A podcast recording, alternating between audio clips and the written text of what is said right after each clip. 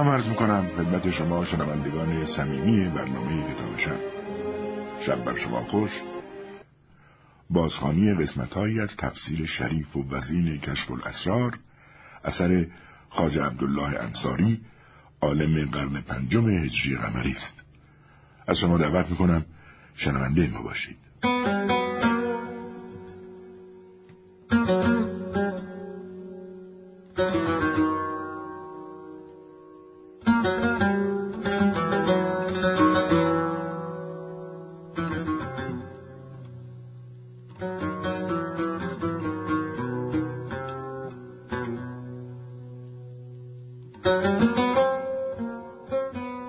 الله الرحمن الرحیم.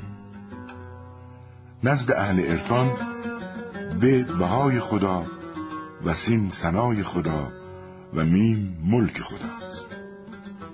دنیا به نام خدا خوش است و عقبا به عفو او و بهشت به دیدار او.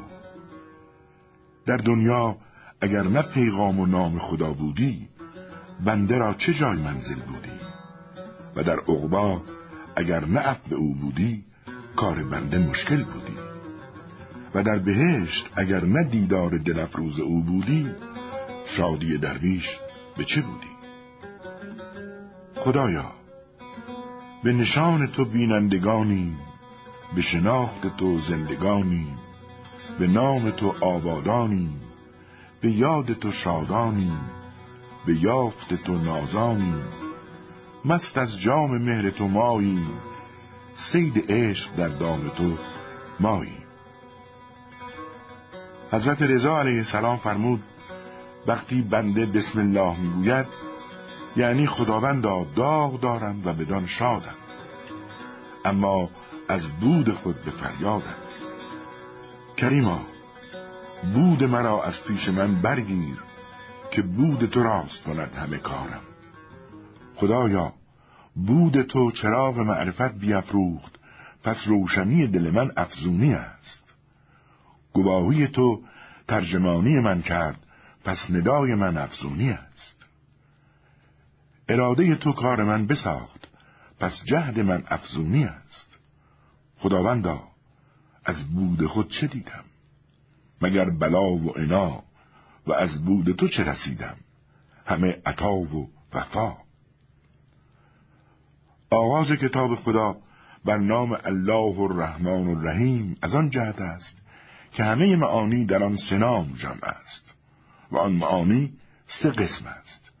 قسمی جلال و حیبت و آن در نام الله است. قسمی نعمت و تربیت و آن در نام رحمان است. قسمی رحمت و مغفرت و آن در نام رحیم است. معنی دیگر آن است که در آن زمان که خداوند پیغمبر را به خلق فرستاد مردم سه گروه بودند بتپرستان جهودان و ترسایان. گروه نخست نام آفریننده را الله می‌دانستند و این نام در میان آنان مشهور بود. گروه دوم نام او را رحمان می‌دانستند و در تورات مذکور. گروه سوم نام او را رحیم می‌دانستند و نزد آنان در انجیل معروف است. اینکه آغاز به نام الله و بعد رحمان و سپس رحیم شده جهت آن است که سرآغاز همه آفرینش است و بعد قدرت و پرورش و سپس رحمت و آمرزش. یعنی که به قدرت بیافریدم و به نعمت بپروریدم و به رحمت بیامرزیدم در صحیفه دوستی نقش خطی است که جز عاشقان ترجمه آن نخوانند. و در خلوتخانه دوستی میان دوستان رازی است که جز عارفان ندانند. و در نگارخانه دوستی رنگی است از بیرنگی که جز مشتاقان نبینند. تا با موسی هزاران کلمه به هزاران لغت برفت با محمد صلی الله علیه و آله و سلم در خلوت او ادنا بر بساط انبساط این راز برفت. آن کلمه ها با موسی در حجاب برفت و این راز با محمد در عیان. موسی سخنها و خبرها شنید گوینده ندید. محمد راز را شنید و در رازدار می نگرید. موسا به طلب نازید که در طلب بود. محمد به دوست نازید که در حضرت بود. موسا لذت مشاهده نیافته و ذوق آن ندانسته و از سمع و ذکر فراتر نشده بود. محمد از حد سم به نقطه جمع رسیده بود. جان در سر عیان شد و عیان از بیان دور.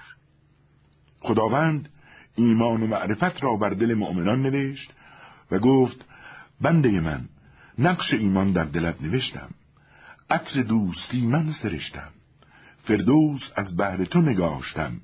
دلت به نور معرفت آراستم. شمع وصل من افروختم مهر مهر بر آن دل نهادم رقم عشق در زمیرت زدم. در لوح همه وصف تو نوشتم و همه وصف خود نوشتم و وصف تو را که در لوح نوشتم به جبریل ننمودم.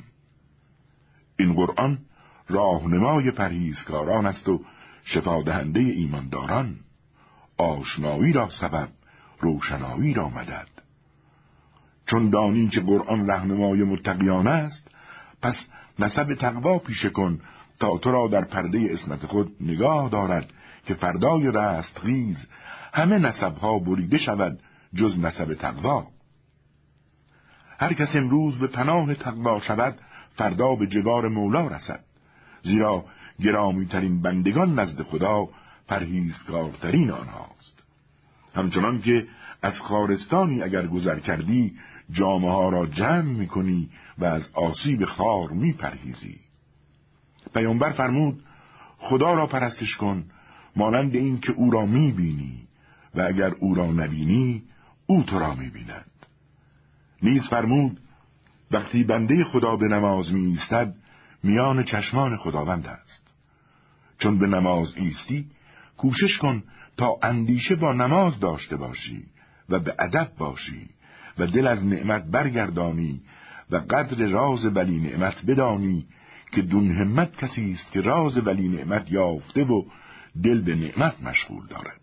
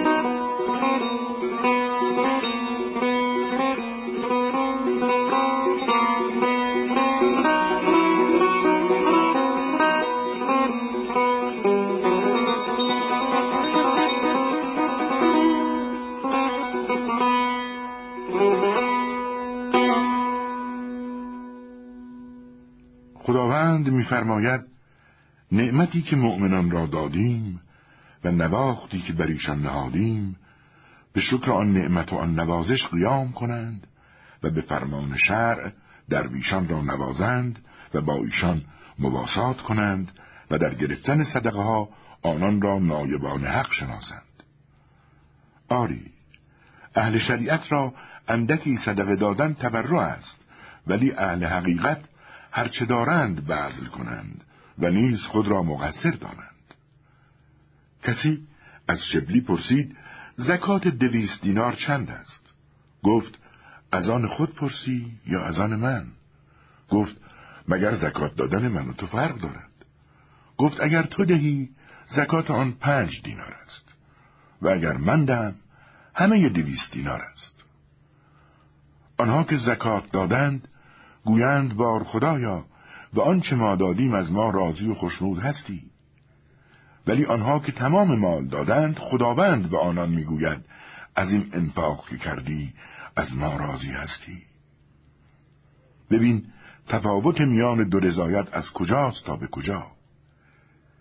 صفت متقیان و اثبات ایمان ایشان یقین به قرآن است و آنچه از آسمان فرود آمده از پیغام و نشان به زبان پیامبران که خداوند آنان را بستود و پسندید و پذیرفت. هر شرفی و کرامتی که امتان گذشته را بود اینان را داد و بر آن بیافزود و هر بار گرانی و سختی که بر آنان بود از اینان فرو نهاد. آنان را روزگار عمل درازتر بود و این امت را مجال توبت بیشتر. آنان را توبت وقتی بود و عقوبت ساعتی ولی گناهان این امت را مجال توبت تا وقت نزع است و عقوبت در مشیت الهی. مؤمنان حقیقی به روز رستاخیز این چنین در یقین هستند که پیامبر از یکی از آنان پرسید چگونه شب را به روز آوردی؟ گفت با ایمان حق و حقیقی گویی با اهل بهشتم و به عرش الهی نظر میافکنم. پیامبر فرمود این است درجه عالی یقین. این است دولت بینهایت و کرامت بینایت در فراست بر اینان گشاده و چراغ هدایت در دلهاشان افروخته تا آنچه دیگران را غیب است اینان را آشکار و آنچه دیگران را خبر است ایشان را عیان باشد. پیری را پرسیدند فراست چیست؟ گفت ارواحی در ملکوت اعلا در حرکتند و بر معانی غیب آگاه می‌شوند و از اسرار حق سخن مشاهده گویند نه سخن گمان. سرجی استاد شیخ جنید روزی او را گفت مردمان را سخن گوی و ایشان را پند ده که تو را وقت است. جنید گفت خود را شایسته این کار نمی‌دانم و استحقاق آن در خود نمی بینم. تا آنکه شبی پیغمبر را خواب دید که وی را گفت مردمان را سخن گوی. جنید گفت همان شب پیش از بامداد برخواستم و به خانه سری رفتم و در را کوبیدم. سری بیامد و گفت سخن ما را نپذیرفتی تا عاقبت به تو گفتند. برو با مردم سخن گو. روز دیگر جنید در مسجد جامع بغداد بنشست و خبر در شهر افتاد که جنید سخن می‌گوید. غلامی نصرانی ناشناس بیامد و از جنید پرسید این که گفتند از فراست مؤمن به پرهیز چه معنی دارد؟ جنید سر را بلند کرد و گفت مسلمان شو که وقت آن رسیده است. پس غلام اسلام آورد. پس بینگرید و نیکو تحمل کنید تا بر فراست امثال شک و گمان نبرید که گوهر آدمی بر مثال آینه است رنگ گرفته. تا آن رنگ بر روی دارد هیچ صورت در آن پدید ناید و چون سیغل دادی همه صورتها در آن پیدا شود. و دل بنده مؤمن تا کدورت گناهان بر آن است هیچ چیز در آن پیدا نیست و حالت غیبی در آن نمودن نگیرد.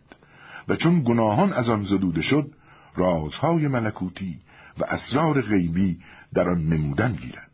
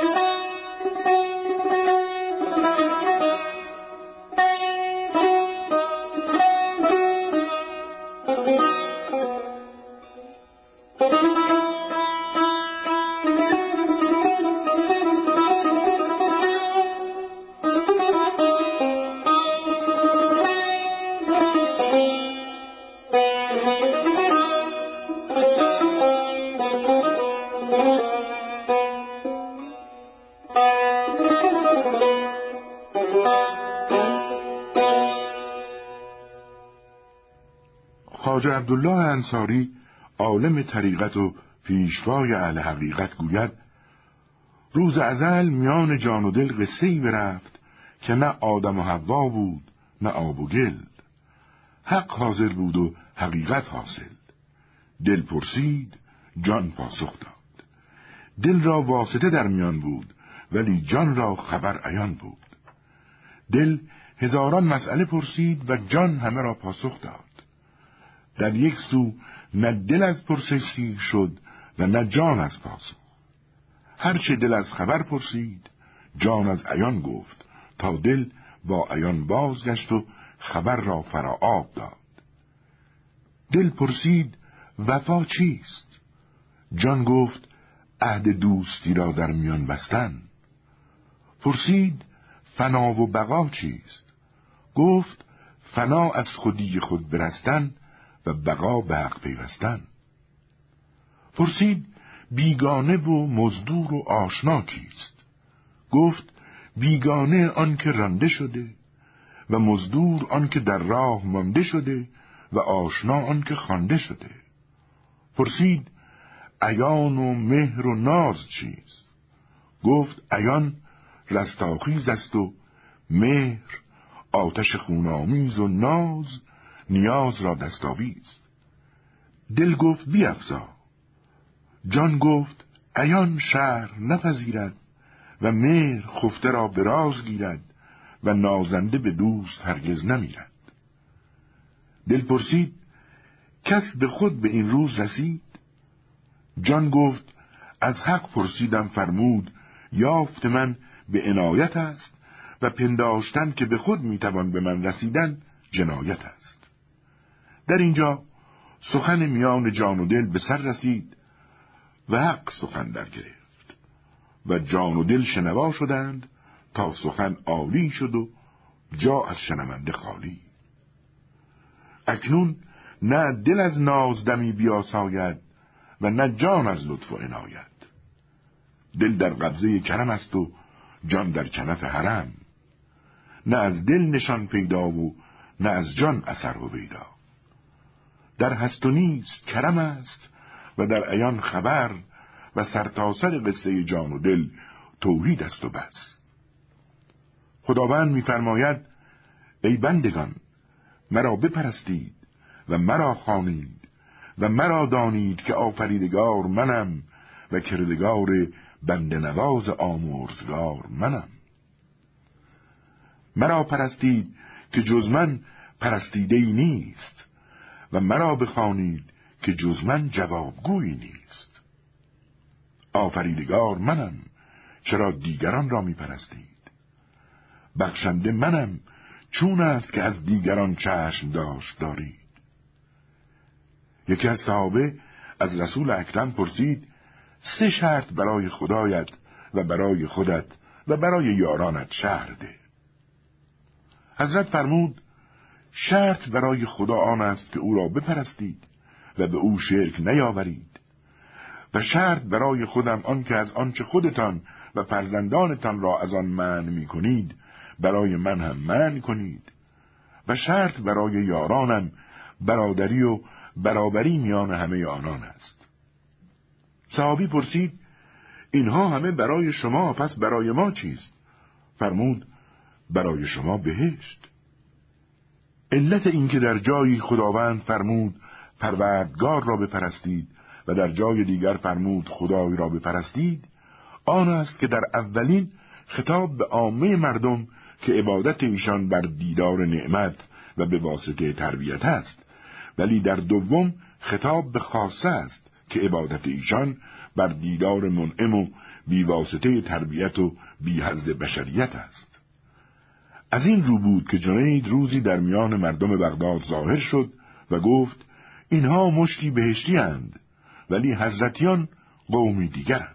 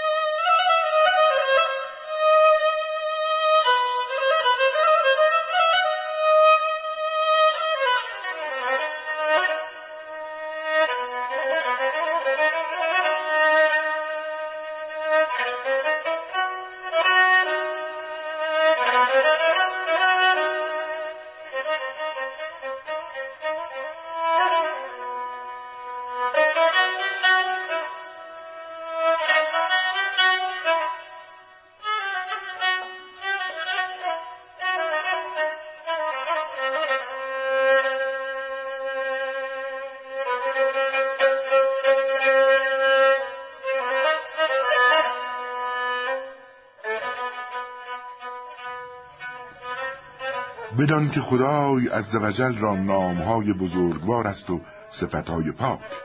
نامهای ازلی و صفتهای سرمدی.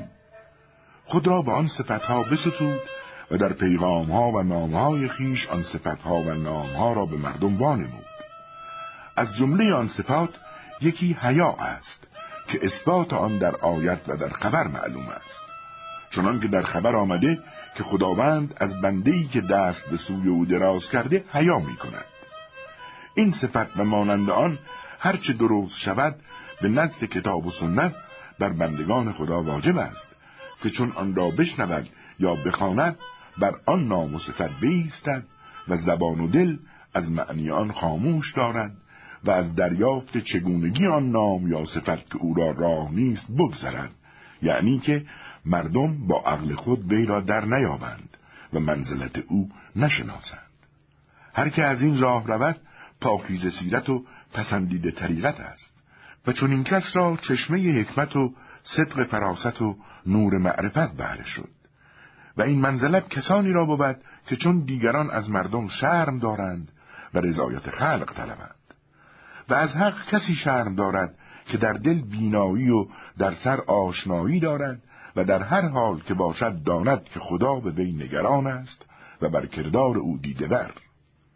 بیچاره آدمی که کشته غفلت است و گرفته جهالت. از مردم شرم همی دارد ولی از خدا شرم ندارد. و خداوند از این خوی واقاست می کند و می‌گوید از مردم می ترسید در صورتی که خداوند سزاوارتر است که از او بترسید. بازگوید چه بی انصاف بنده من. مرا می‌خواند من شرم دارم او را رد کنم و او معصیت می‌کند و شرم ندارد. پیر طریقت گفت شرم حسار دین است و مایه ایمان و یقین و نشان کرم و خلق در این مقام بر سه گونند غافلان عاقلان عارفان. غافلان از مردم شرم دارند. ایشان ستمکارانند. عاقلان از فرشتگان شرم دارند و ایشان مقتصدانند و عارفان از حق شرم دارند و ایشان سابقانند. نیز گویند حیا بر هفت وجه است. نخست حیای جنایت مانند حیای آدم که در زلت افتاد و تاج از وی رو بودند و چون متواریان از این گوشه به آن گوشه می‌شد و خطاب آمد که ای آدم آیا از ما فرار می‌کنی؟ گفت نه خدایا از تو شرم دارم. دوم حیای تقصیر. چون حیای فرشتگان که گفتند خدایا ما حق عبادت تو را به جای نیاوردیم و مقصریم و شرم داریم. سوم حیای اجلال که اسرافیل از عظمت خداوند بالها به هم زد و شرم داشت. چهارم حیای کرم. چون حیای پیغمبر که وقتی صحابه بر او وارد می شدند نمی‌خواست بگوید بیرون روید. و خداوند وحی فرستاد که اصحاب وقتی غذا در خانه تو خورند از آنجا بیرون روند. پنجم حیای حشمت. چون حیای علی علیه السلام وقتی که با حضور علی و فاطمه یک نفر صحابی پرسشی مربوط به زناشویی از پیغمبر کرد. ششم حیای استحقار چون حیای موسی که گفت خدایا من در امر دنیا پرسشی دارم ولی از ذکر آن شرم دارم. و هفتم حیای حق تعالی چنان که شهر داده شد.